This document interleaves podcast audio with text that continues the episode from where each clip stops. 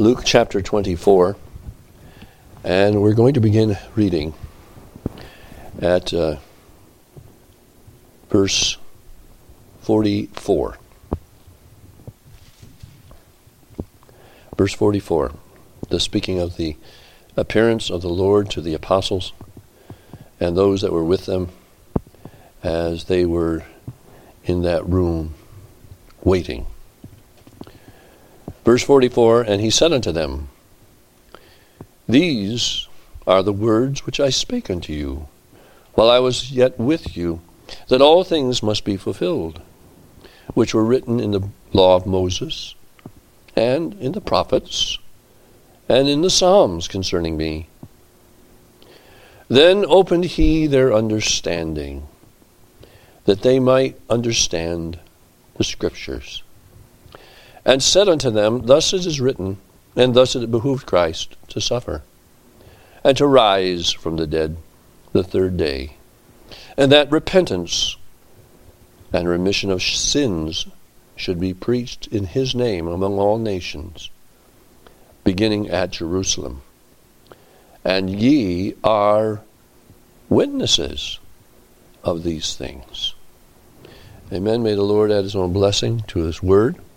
Again, this was spoken by the Lord Jesus after his resurrection to his disciples in that room where they waited and tarried for him. Uh, many of them not believing, some of them not believing that he had actually risen. He proved himself to them. You read that earlier in the chapter. But this morning I want us to center our attention on verse 45.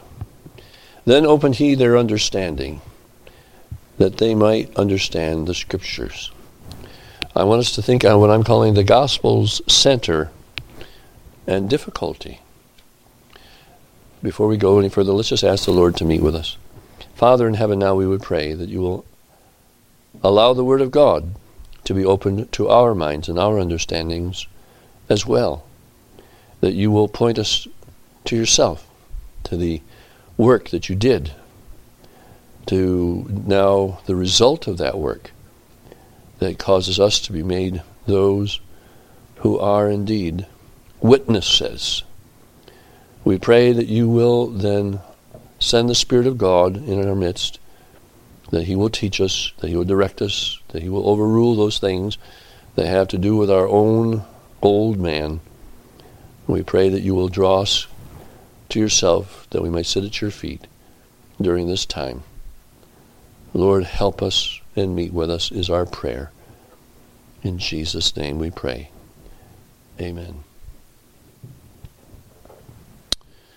The scene of which we read is a secret retreat where the disciples had gathered themselves for fear of the authorities of that day. We say that it is secret but it cannot be looked at as being very secret, for many knew where to go to find the disciples.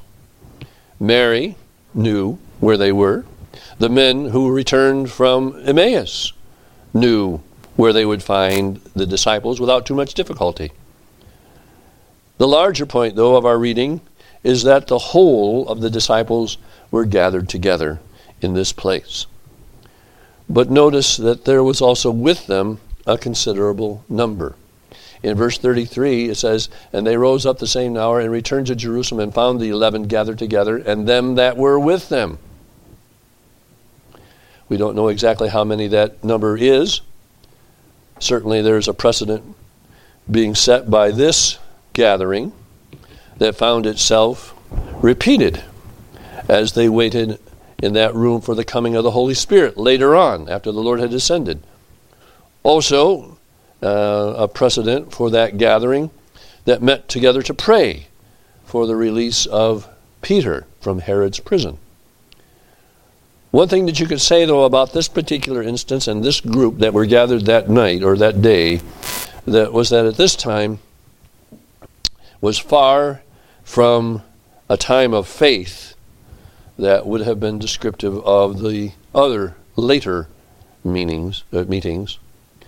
This group was stunned when they saw the Lord appear in their midst. The Lord Jesus, in fact, had to convince them that he was indeed himself, that he was alive. And the Lord Jesus stressed to them that he was the same Savior that they had known in times before. He had not changed in his heart toward them. Though he had been one to suffer, and though they had forsaken him, his heart was all theirs. In fact, you find the very first words that the Lord says to these as he comes into their midst is, Peace be unto you. This shows that he desired that these men would be revived spiritually in their knowledge of his love for them, and that they would be full of joy as they were seeing the risen Christ, and that they would also be brought to the place of having believing hearts. Now, this re- this revelation of the Lord's need for them to have hearts changed uh, speaks to us about a very important truth.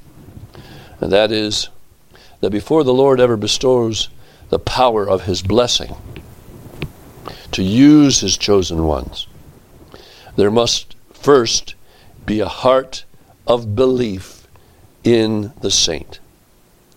Before power, there must be faith. In our text, we see that the Lord Jesus exposes this great need of faith by correcting these who are gathered, by explaining to them the nature of his work, and expounding to them the truth about what the scriptures would say. And he does so that these men might find not only the power of a heart of faith, but they would also find the power of a clear and truthful message. He teaches, he preaches, but then he opens the minds and hearts by his power. Now, it may seem surprising and even seem somewhat amazing that these men that walked with Christ and heard him not only speak to hundreds about himself, but also had times of direct conversation with the Lord about what he was doing and the nature of his work. And they still, after even after what the Lord had told them about himself was fulfilled, they could not understand the nature of the gospel. Had not the Lord dealt with the fullness of his work in Matthew chapter 16? Had he not explained it well to them? Matthew 16, from that time forth began Jesus to show his disciples how that he must go to Jerusalem and suffer many things of the elders and the chief priests and the scribes and be killed and be raised again the third day. It was in that moment, in that time, that day when the Lord was telling the disciples what was going to happen, that Peter confessed that the Lord Jesus was the Son of the living God. Yet, here he sits with the others, not discerning what the Lord was speaking about. For with the others he had forgotten. Or, when we put it this way, it may have been that the word of God that the Lord Jesus even spoke to him had no power within his heart. And he was there in this condition, needing faith. I'm going to say that this is a sad but an all too common occurrence. This is not something that is just the testimony of this moment with these men in that day, but it's something that's common. Well, as a result, the Lord Jesus took time to sit among them and to minister to them, as he did with the two men on the Emmaus Road. He opens those closed up, self absorbed hearts and melts away the unbelief by pointing to the only single thing that can strengthen the heart of a faith starved saint. In other words, he begins to show and open their eyes to see his glory through his work, but in the Word. The glory of the work of Christ, but he presents it in the Word.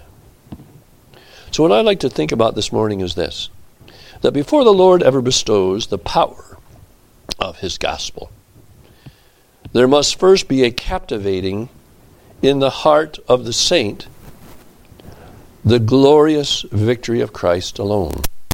You and I must be those who understand and are captivated by the glory, the fullness, the personal application, if you will, of the gospel of Jesus Christ if we are ever going to see the power of the gospel being used. Now, it wasn't the Lord's overruling power that changed these men, but the substance of what their hearts were open to. They found that it was the glory of the risen Christ, that same glory that they had seen on the mountaintop as he was transfigured, while the conversation was about his upcoming suffering, that was the glory that filled their hearts. Christ's work, Christ's person, Christ's success. Again, I underscore the word Christ's. What the Lord Jesus did, understanding that, being taken up with that, thinking on that, dwelling on that, was what changed their hearts. It wasn't the Lord just saying, I'm going to give you some overwhelming power that overwhelms the enemy. They had known something like that previously when the Lord sent them out. They had known things like that. That even devils were subject to their word. But the Lord Jesus, when they came back and said, Hey, these things happened, the Lord said, Now, wait a minute. Let's put this in perspective. That was not the greater thing. Rejoice that your names are written down in the book of life. Seek the truth of the gospel. That's what changes men. So, I want us to note this morning the Lord's ministry to these who are gathered and think about what that teaches us.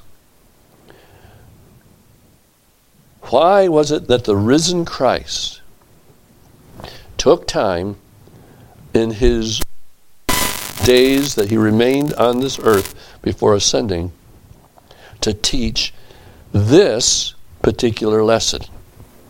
Well, I want us to note then a couple of things. First, I want you to think with me on what I'm calling the declaration. The declaration. And he said unto them. And he said unto them, verse 46. The Lord Jesus began to speak to them about the matters that were of vital importance. First, to their being able to go on with joy in their own life, which everybody wants, I suppose if they're alive spiritually. And then, secondly, of what is importance that was to be preached to the nations.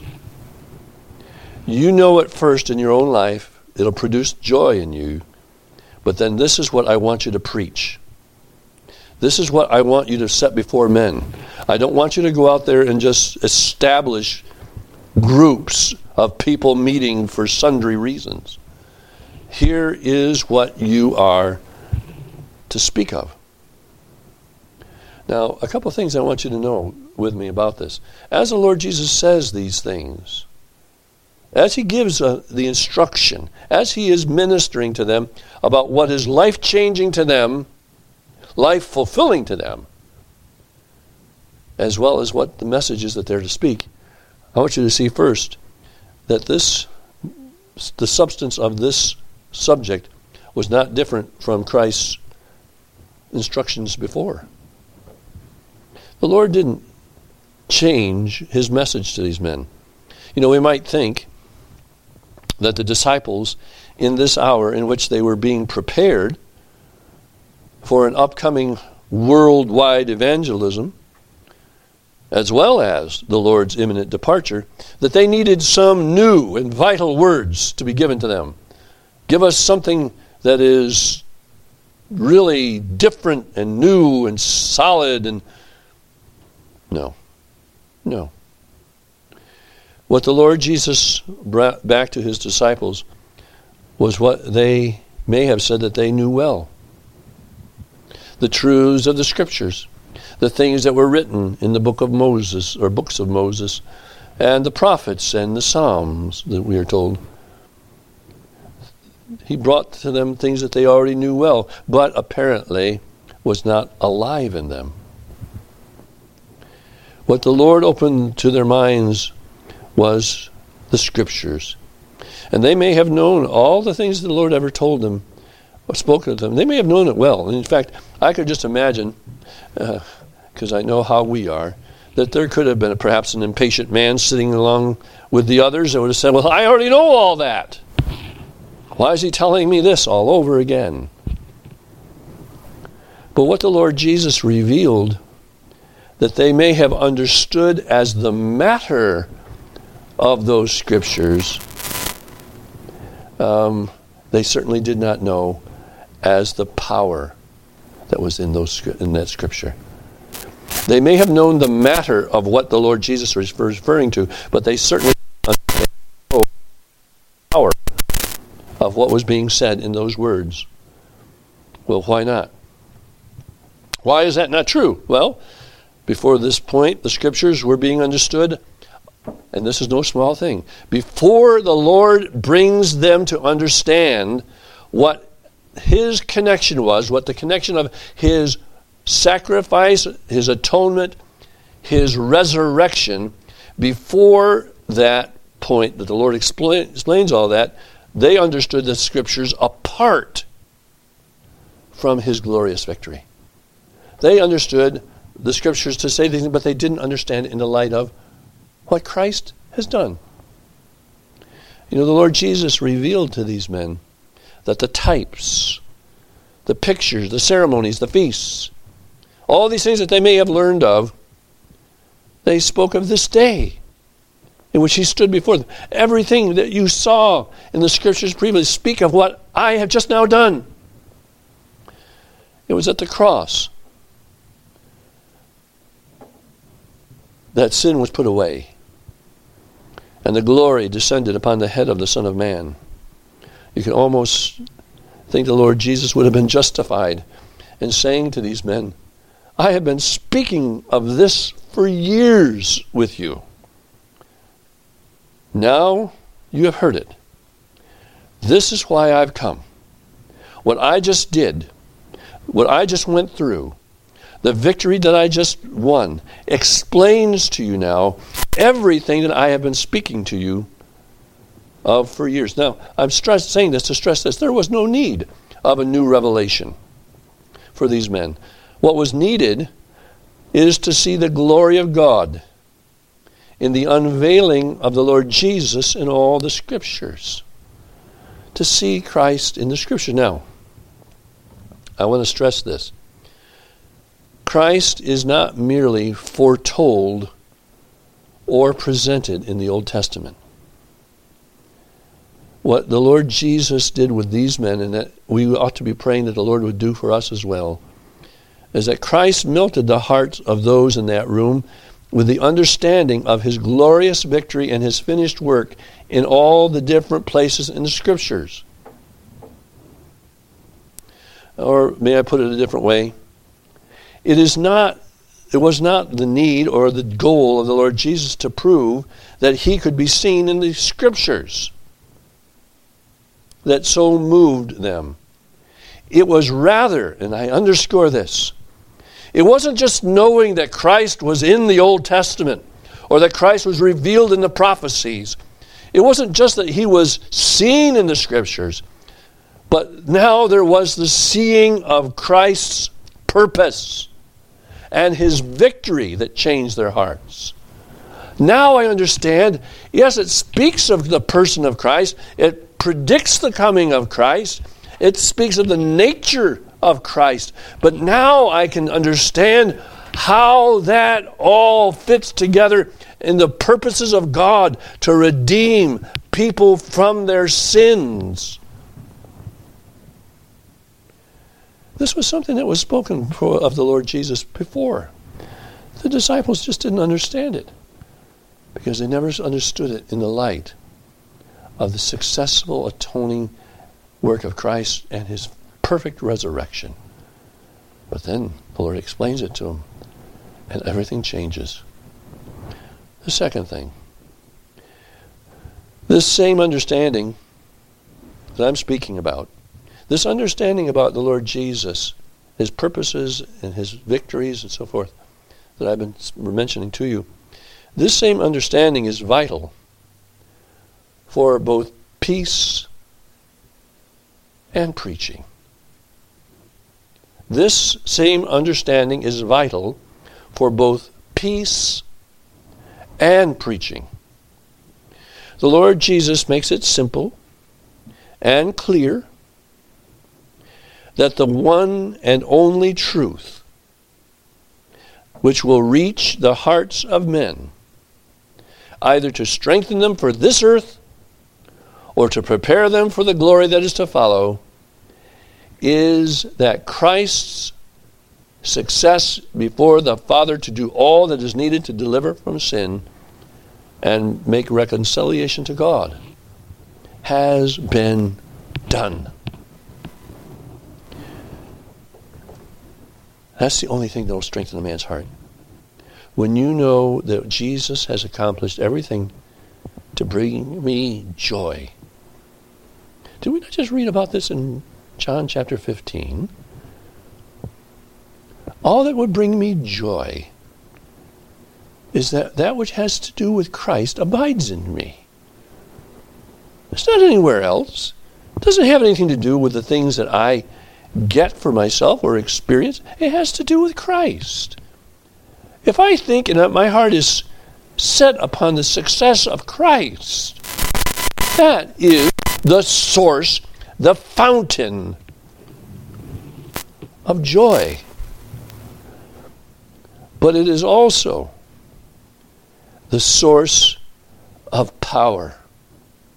As Paul says, For I am not ashamed of the gospel, for it is the power of God unto salvation. For what kinds of people? To the Jew, the self righteous, the knowledgeable ones, as well as the Greeks, those who are the ignorant, those who are the paganist. My point, I guess, that we can draw from this truth is simply this that if we deviate and swerve away from this message, and we go toward that which has no glory in it or the power to melt the hearts of men, we do not serve Christ. We are not doing what we are told to do. We are not faithful servants preaching Christ the crucified Christ. There's a lot of places that are preaching all kinds of things that men will look at and men will applaud and say, that was extremely helpful. Really? Was it about Christ and his glorious success? Or was it about how you can be something different by self modification or whatever else? No, we are not to deviate from this. The Lord Jesus opens their minds and hearts to understand what He did, and He implanted within them then the message. Here is the message. The disciples did not connect in days previously. To give you a bit of an illustration on this, I was struck as I remembered hearing an illustration from Dr. Alan Cairns. Now, this was a number of years ago, and I hope I remember it right, of what he was saying about the disciples' deadness to the things that were the glorious nature of the gospel. Um, and he used the illustration of the three disciples that went with the Lord to the top of the Mount of Transfiguration. And he made these following points. He said, You know, that these men, that went with the Lord Jesus up that mountain and to the top, they were good men. These were men that already had a walk with the Lord. These were men that were already uh, applaudable by those that were um, looking at them and saying, I wonder if they are truly uh, in the place where they should be, and so forth. These were good men. And you note that there were some, some did not go up the mountain to see the glory of the Lord. Some remained where it was hard and where it was low. These men went on with the Lord. So you'd have to say these were good men Peter, James, and John.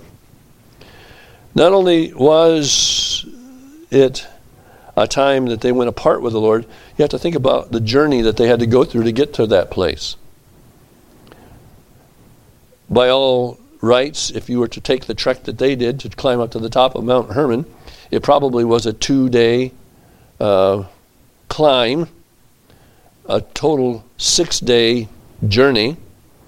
And he mentions that probably by the time they were there, climbed up there, were there for a while, and came back, it was possibly more than a week that they were gone. It was not a small thing, it was not a small trek. They exerted themselves. That's the point. They were good men and they exerted themselves. You think, okay, yeah, these guys are really going to get it. They're really going to succeed. They're really going to be something different when they come down after the mountain experience that they have. Well, you also see that these men were those who saw the cloud descend, much like the cloud that covered the tabernacle. Here is the presence of God. Oh, now if that if that doesn't change your whole spirit within you, I don't know what would. Here's the descent of the, the, the Lord God Himself in cloud form. There's also then the appearance of Moses and Elijah that come and talk to Christ about what? The disciples heard. We are told what was spoken about. Moses and Elijah spoke to Christ about his coming demise. So here these, these good men. They take the trek with Christ. They're in the mountaintop experience. They see the descent of the Lord. They see Moses and Elijah, and they hear what they're talking about. Beyond that, they witness the shining garments. The garments that the Lord Jesus was seen in, that which spoke of the glory which the Lord Jesus, as man, I underscore this, as man is crowned with this as the successful federal head of the people of God that he came to represent, that those who were in him also would wear such garments everlastingly. But beyond that, seeing Christ wearing clothes that were whiter than anything else could possibly be described as white, then they hear a voice. The Shekinah glory of God is discerned. And God's own words to them. These three men were, This is my son. Hear him. In other words, listen to what you're being told here.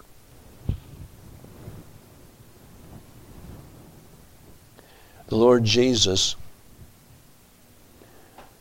then is seen alone. Peter makes the confession, which obviously reveals that they did not get any of it. Let's make three tabernacles. First Peter, what you're saying is, out of what? How are you going to make three tabernacles? We're on the top of a mountain. You've got rocks, you've got bushes. What are you going to make a tabernacle from? Peter, why would you make a tabernacle? And why to Moses and Elijah? What? Well, the scripture tells us he just didn't know what to say.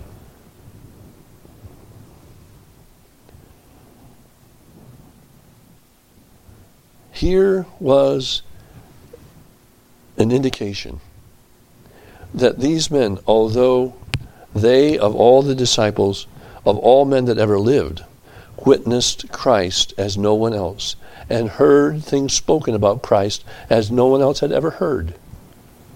the things that were spoken of were never, ever heard, as it were, on that day. And yet, they didn't get it. It wasn't until the Lord Jesus came in this moment that we're reading of today and open their minds and hearts to understand all that this involved. Again, this is what you and I need to understand. Our peace on this earth and our fruitfulness for God is determined by our understanding of the success, the work of Jesus Christ, and how that relates to you personally, but also how it relates to anybody else. Until that point, we really don't have the good news of the gospel. We have news, but it is not the news. Well, I'm going to consider point number two, and that's the difficulty. The first was the declaration, now the difficulty. Then opened he their understanding, verse 45. The need, as I said, these were good men, they were God fearing men, but the point is, good and God fearing men don't always understand the gospel. Why? Well, I just wanted to see why. Why was it that these men had this going on? Why was it that they didn't get it? Well, let's just think for just a second. Number one, they were encumbered.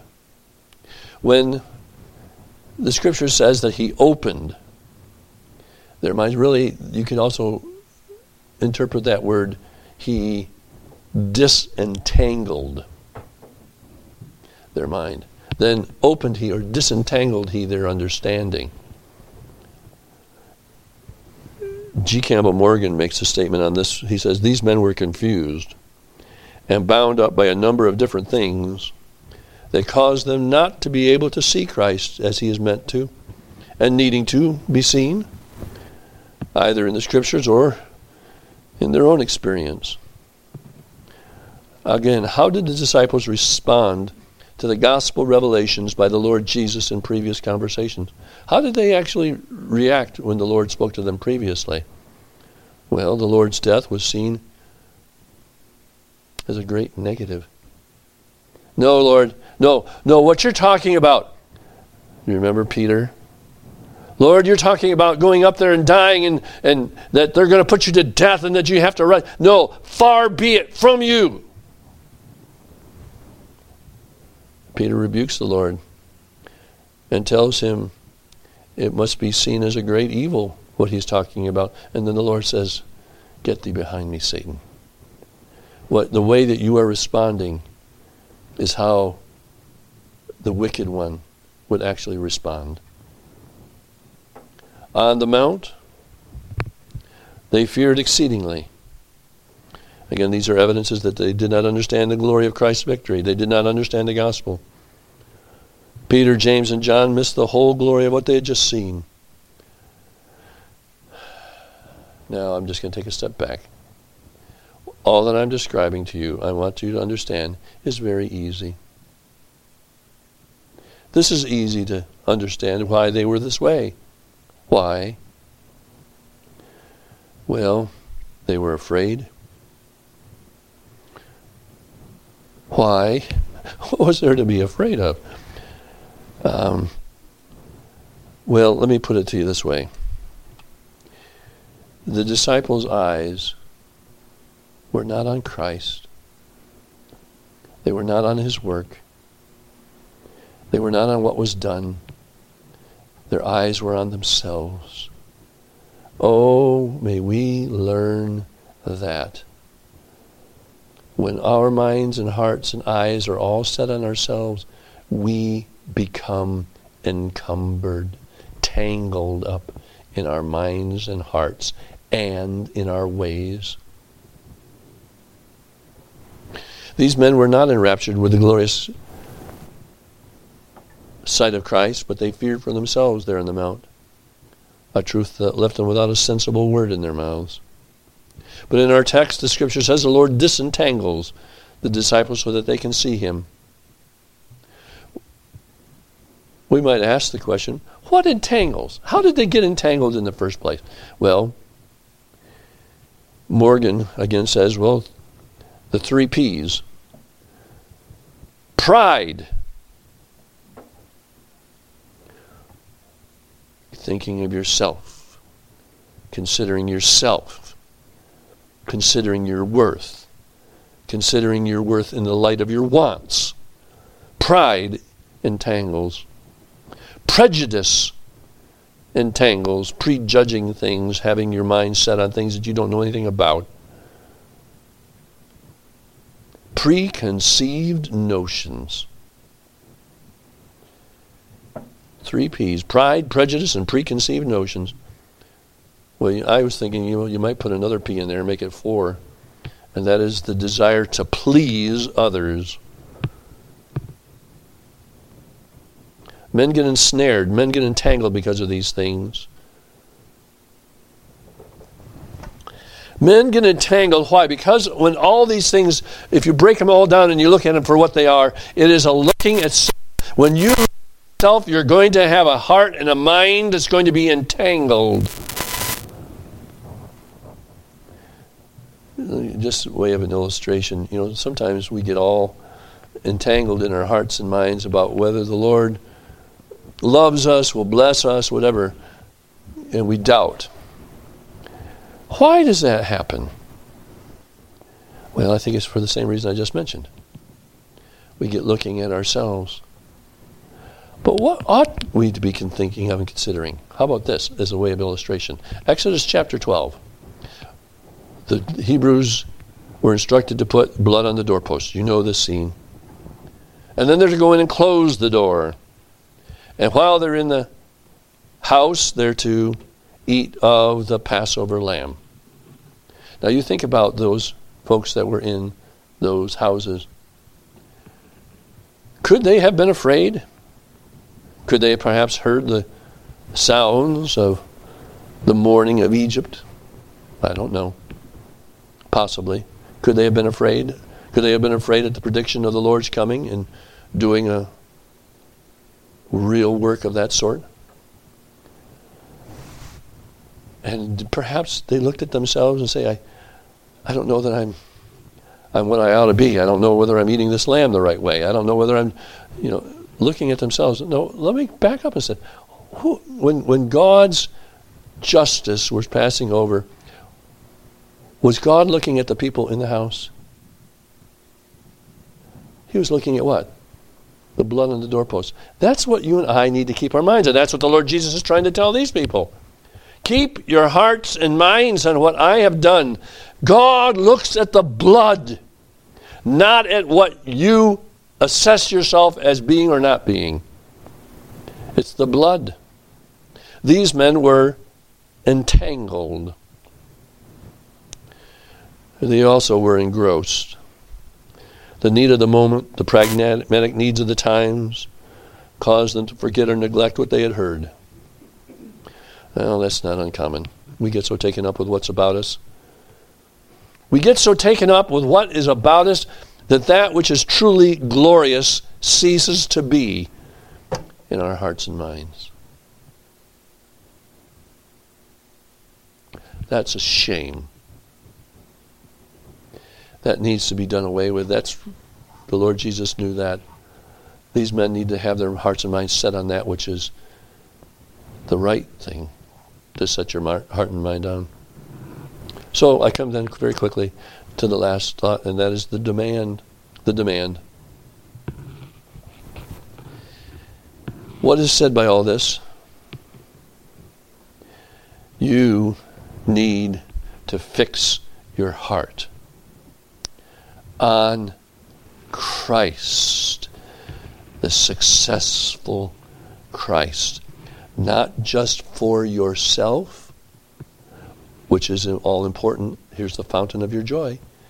You fix your heart on the successful Christ, that He has put away sin, all your sin, that He's now before the throne of God, obtaining for us all things. Romans chapter 8 if he gave us his son, how will he not give us? Oh, oh, He has to also with us give us all things. Yes. But also so that your heart would be in a place where you can tell others about what they need. You know, you and I long to have a move of God. We long to have our hearts melted. Well, we need to have the help of the Holy Spirit to see the glory of the Lord Jesus in his victory. And us standing with him in that victory. And this alone dispels the darkness. The demand is that you keep your hearts and minds fixed on Jesus Christ. The Lord came in those days after his resurrection and went to these secluded men and dealt with them on this particular subject because this is what everything revolves about. Well, may the Lord allow us to know the same ministry of the Spirit of God, that our hearts would also be directed that way, that we would know the same joy, that we would know the same successes that these men saw, though they struggled. They struggled on, but they were used of God. Amen. Well, let's pray. Father in heaven, now we would pray that you will bless the word of God to us for the Lord Jesus' sake. We pray that thou will use it within us, that we might be those who are able to see a similar work done in us that you would open our hearts, open our minds to see that which we must fix our minds upon. Do this, we all pray, for Jesus' sake. Amen.